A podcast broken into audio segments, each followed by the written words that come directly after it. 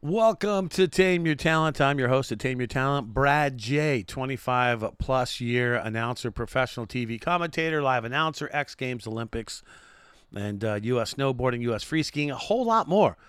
I've done TV work for ABC, uh, NBC, CBS, Fox Sports, Fuel TV, uh, ESPN, uh, all the above, basically. And uh, this is a story.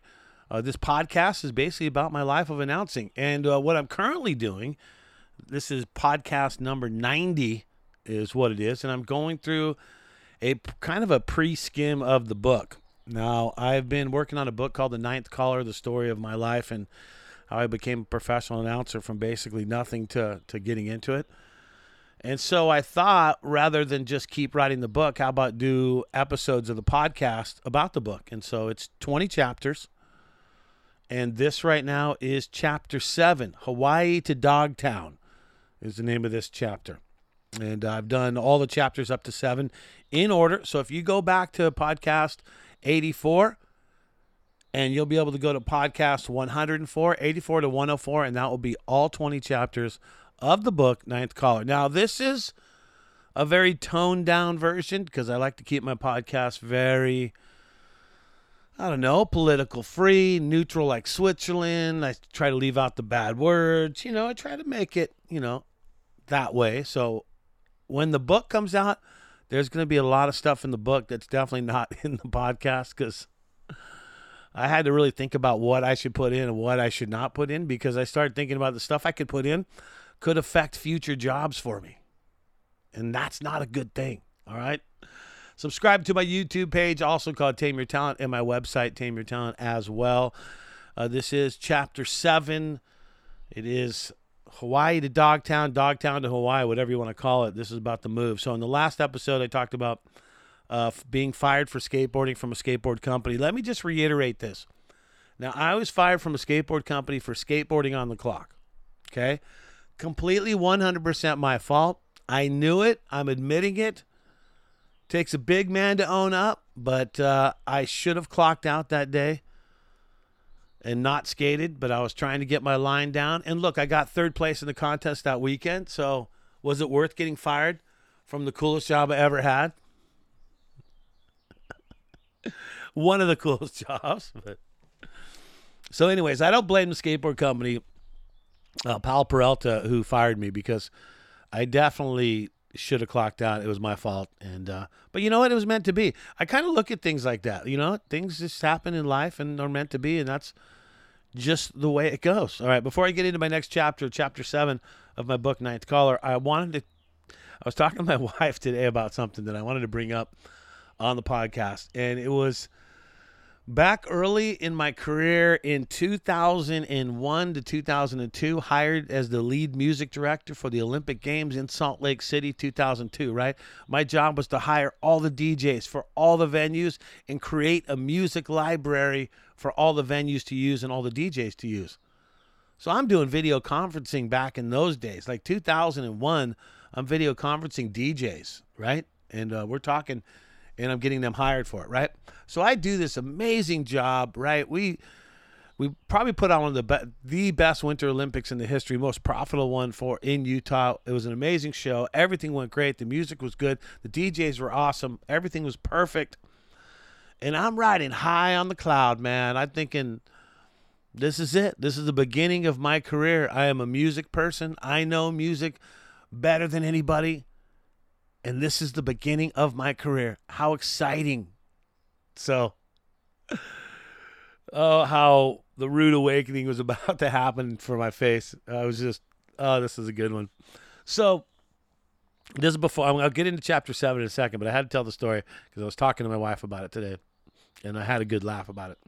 So, we move, um, we moved to Port Angeles, Washington, at that point in 2000- to 2003, right around there, we move up to the state of Washington. Move out of California, move up there. And, you know, I'm the successful lead music director from the Olympic Winter Games from Salt Lake 2002. Should be no problem getting a job for the old Bradsky, right? So there's a place, uh, uh, like a sports bar, that says, "Yeah, why don't you uh, yeah, we'll try you out as a DJ. Come on out and you can DJ and uh, maybe you can get yourself a weekend gig. You know, I was looking for work, you know, young kids at the time, or what did I have? Two kids at the time. So two kids, one and the third on the way. And so I needed to make some coin. I needed to make some paper. And I needed to get that cash. And so I got the job, uh, got the tryout job, I should say, at a sports bar. So my wife and I went in there you know, complete with our setup for music, plugged in to the system. I would rock out for a little while, I'd DJ for a while, she would DJ for a while, I would DJ for a while, she would DJ for a while. And then when we got done, you know, and I the, the ego at this point for me is through the roof because I'm already working for X Games at this point as an announcer. I was a lead music director for a very successful Olympic Winter Games in Salt Lake. So I'm thinking I'm the bee's knees. I'm thinking I'm the the shat at this point and we did DJ I think two nights in a row. And after it's all said and done, they the manager has a little conversation with us. Okay, all right. And I'm just thinking, all right, when do I start, man? you got some golden headphones for me, man? They chose my wife over me. just let, yeah, no, we kind of dig what she's playing and stuff. And uh, yeah, you were fine, but yeah, we'd rather give her an opportunity to DJ than you. from the Olympic Games to a podunk bar in Port Angeles, and I can't get hired. From the lead music director to just try to DJ a couple nights at a freaking podunk bar. And it was a podunk bar. No dice. They picked her that was a rude awakening, but that also kept my ego in check, and I became the at-home uh, take, taking care of the kids. My wife would work till two a.m. and I'd have two small kids at home, and I would just take care of the kiddos. Just two girls at home, and she got the job over me. But in retrospect, or actually later on, a bowling alley gave me an opportunity to DJ one night a week at the bowling alley. So I did Get that. All right, let's get into chapter seven. Uh, Hawaii to Dogtown. Okay, in the last episode, I got fired for skateboarding from a skateboard company, and I was just pissed. I'm living in Santa Barbara. I'm waiting tables, going, you know what, dude? You can go wait tables anywhere you want. So I moved to Hawaii. That's it. Packed up my bags and moved. Sold everything I got and moved. And there I was in Hawaii. Moved in with a couple friends. And the place that we lived in, how's this?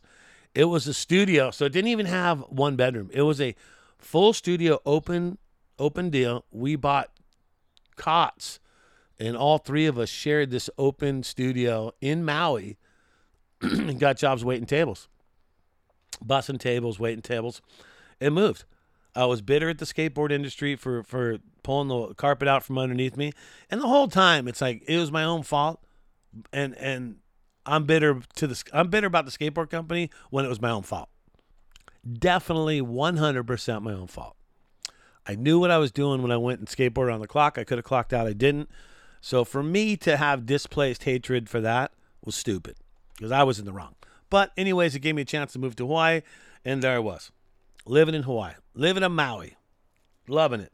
Honoapi'ilani Highway. Still remember it. And it's pretty trippy living in Hawaii as a single man. And let me just tell you this if you don't know that as a single man living in Hawaii, it's tough because the population of dudes over in Hawaii is through the roof. There's a lot of dudes over there. Okay? So being able to find someone to date, you know, woman of your own age, you know, someone you have things in common with, it's tough to find. And it's a huge tourist population. So it's not a lot of locals. So if you move over there and you're a single guy, it's tough. I I would think the term would be slim pickings. and before I even did this episode my of my podcast, I had to actually shut my door because my wife's in the other room, and I knew that I was going to get into talking about this, and I was like, you know what? I don't even want her to hear this, and I, I let her know where this conversation was going to go, and she's cool with it. But finally, after about a year, I met someone over in Hawaii. I'd been there a full year working at a restaurant at nighttime and surfing all day long. I mean, what a lifestyle, right? I bought a crappy piece of crap car for about uh, it was about 90 bucks. I had to climb underneath the car, rip the muffler the rest of the way off because it was just dragging and hanging there. It was all rusted. You could actually see the road through the floorboard of the car. The car was so rusted. It was an old Toyota. It had surf racks on it, and I got it for under 100 bucks. So I was pretty stoked out. So that was my rig. So I would go surfing every day. I'd get up in the morning, and I'd probably have about six gallon jugs of water in my trunk, in the plastic gallons, always, always filled up. You always had fresh water in the back. And then I knew where all the fruit trees were, where to go get mangoes, where to go get avocados, where to go get passion fruit, guavas. I knew where these trees were that you could pick fruit for free. So I had a rice cooker at the house. So we'd always get a huge, big 10 pound bag of rice. We'd go all these places to get the free fruit. And that's how we would live. We'd buy like a can of chili and mix it in with a bunch of rice and buy some torts. And we'd have some tortillas and some chili and rice and a bunch of fruit. That's how we ate. I mean, that's how we got along, and it was good. It was it was good for a while, but it was just three dudes living in a in, in the same room on cots. You know, at mid twenties, I think by then, or mid or early to mid twenties, not that much fun. So randomly, I meet this girl over there who is a nanny, uh, a girl from the UK from from England, and she was a nanny over there working. And she was baby or she was doing the babysitting for this family that was on vacation. And she had a couple days off so we ended up hanging out cooked up a really fancy meal. I told all the roommates they had to split so i had my own room for a while.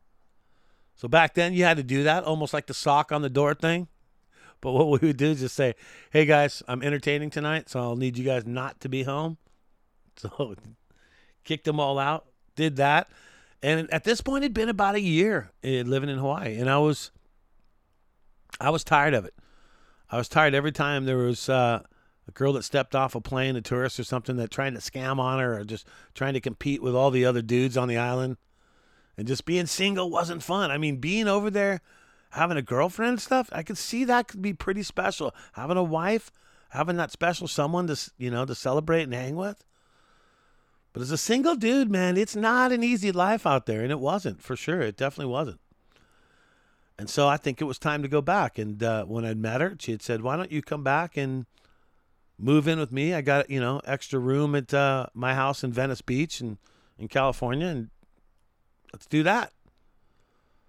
So there I was, about a year and a half in Hawaii. And it came to an end. I decided, you know what? I'm going to move back and I'm going to move in to Venice Beach. I'd never lived in Venice Beach at this point. At this point, I'd lived in Malibu, Santa Barbara, San Diego, like all all these cool locations, and now Maui. But now I'm going to go back and go to a new place in SoCal, and that was Venice Beach. And I couldn't wait to get back and uh, to California. And plus, Venice Beach isn't too far away from uh, Santa Barbara as well, so all my friends were there. So I took the offer, and uh, I moved back and moved in with her. And there you go. And that's going to bring an end to this episode right now. Podcast episode 90 in the books here. Tame Your Talent. Subscribe to the YouTube page. That is also called Tame Your Talent. The website, Tame Your Talent. My social media, well, that would be Brad J A Y M C on Instagram, Facebook, and what have you. All right, tune in to tomorrow's podcast. Will be Chapter Eight: Divorced and Fired. That's the next one. Tune in for that one. All right. Don't forget my radio show too as well, Monday through Friday. That is on ktyd.com from Aerosmith to ZZ Top. I got you covered. Six hours of quality classic rock, bringing it to you Monday through Friday. Uh, doing it. Okay. ktyd.com, and you can even download the KTYD app at the App Store for free.